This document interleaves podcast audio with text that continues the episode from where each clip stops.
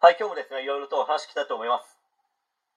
え今回はですね、これからますます塾は必要になりますよという話に関して、まあ、ちょっと話聞きたいと思います。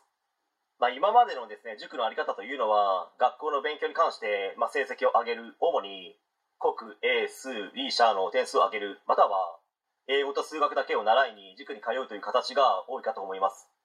けど、これからの学習塾の形は、それだけじゃ意味がないよね。まあ、それだけのために、あんな高いお金を払わなければいけないのという方々も、まあ、出てきていると言いますか、前々からいたのかと思います。けど、他に選択肢もないし、渋々、いやいやという方々も、まあ、それなりに、まあ、いたんでしょうね。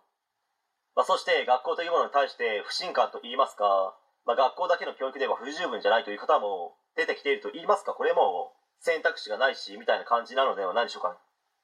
まあ、今の保護者の方たちはですね、大抵の人が高校受験を経験していますし、まあ、それなりの方が大学受験も経験しているのかと思います。まあ、そしてそのために塾に通っていた方たちもそれなりにいるのかと思います。まあ、その中で、もう学校最高だった、塾最高だったという人たちなんてほぼいないと思うんですよ。むしろ、あんな学校行かなきゃよかった、あの先生嫌いだったわ、あんな塾意味ねえ、金の無駄という人たちはかなり多いと思います。まあ、そして、学校でいじめにあったけど不適切な対応されて辛かった。塾でも質問したけどもう全然答えてくれないとかむしろ怒られた。無視された。こんな問題はわからないの。さっき言ったじゃんみたいに馬鹿にされたという人たちもそれなりにいるのではないでしょうか、まあ、その中で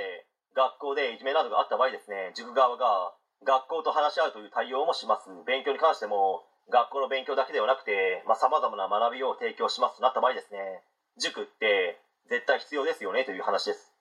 将来に対してのリスクヘッジにもなりますし塾でさまざまなことを学ぶことにより大人の思考を身につけることができます。その他にも正しい方向性の確認や正しい進むべき選択肢も塾に行くことによって見つけることができるかと思いますし塾に通うことによって通わないよりもですね格段に成長パワーアップできるわけですよ。お金に関してもですね信託報酬が安い米国株を投資信託で何十年も積み立てれば十分元は取れると思います。まあ、お金がかかるからといって塾に通わないイコール人生を棒に振るみたいな捉え方もですね人によっては可能性はあるかと思います。さまざ、まなことをですね学ぶことによりその先騙されにくくなりますし